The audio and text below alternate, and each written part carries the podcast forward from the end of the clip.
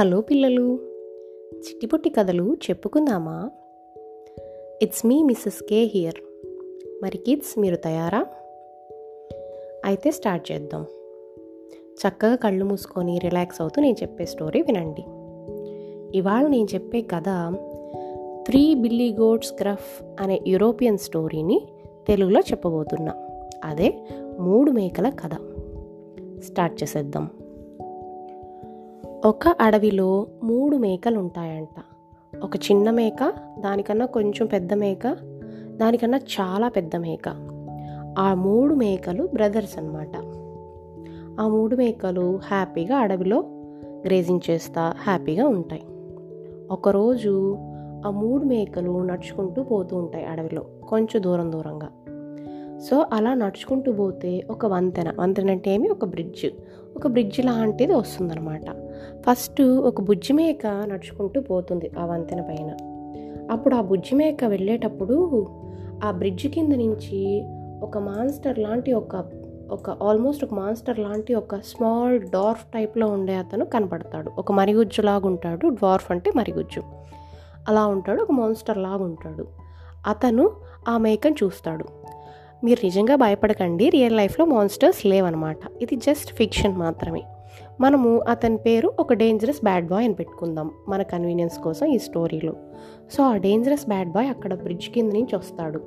ఆ బుజ్జి మేకను చూసేసి హహహహహ ఏంటే బుజ్జి మేక? భలే టయానికి వచ్చావు. నాకు ఆకలిగా ఉంది. నేను నిన్ను తినేస్తాను అనేసి అంటాడనమాట. అప్పుడు ఆ బుజ్జి మేక భయపడిపోతూ ఉంటుంది. కానీ ఎలాగైనా తప్పించుకోవాలి. బాగా థింక్ చేసి ఆలోచించి ఒక ప్లాన్ తోటి వస్తుందన్నమాట.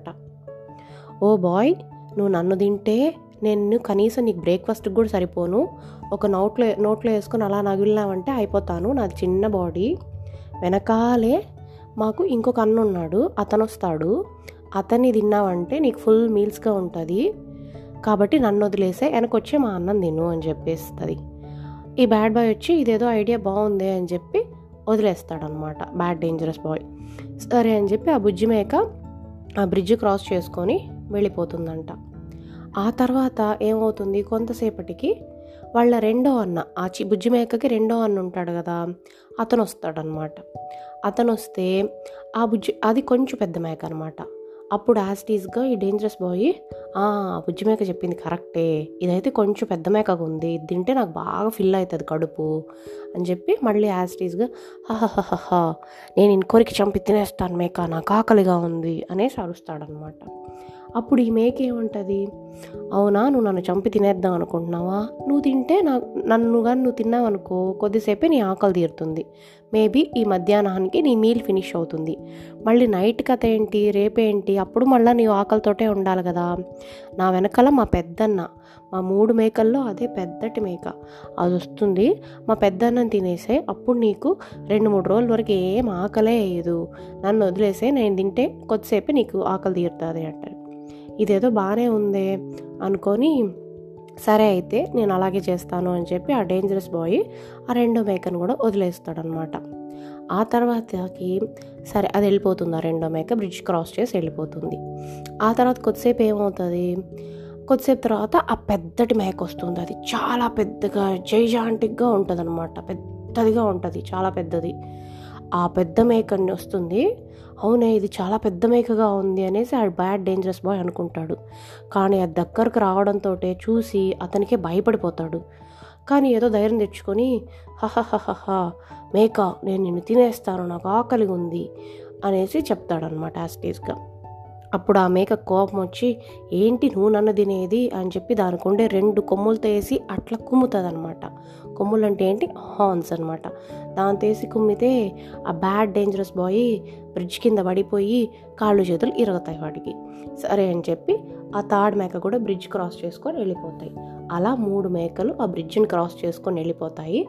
ఆ పక్క ఎక్కువ గ్రాస్ ఉంటుంది. ఆ బ్రిడ్జ్కి అవతల వైపు హ్యాపీగా గ్రేస్ చేసుకుంటా హ్యాపీగా ఉంటాయన్నమాట.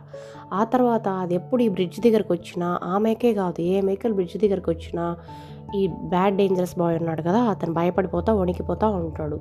మేకల జోలికే పోడనమాట అది ఇవాళ కథ. ఈ కథలో నుంచి మనం ఏం తెలుసుకున్నాం? మనకి ఎప్పుడైనా ఏదైనా డేంజర్ వచ్చిందనుకోండి మనం తెలివిగా ఉండాలి.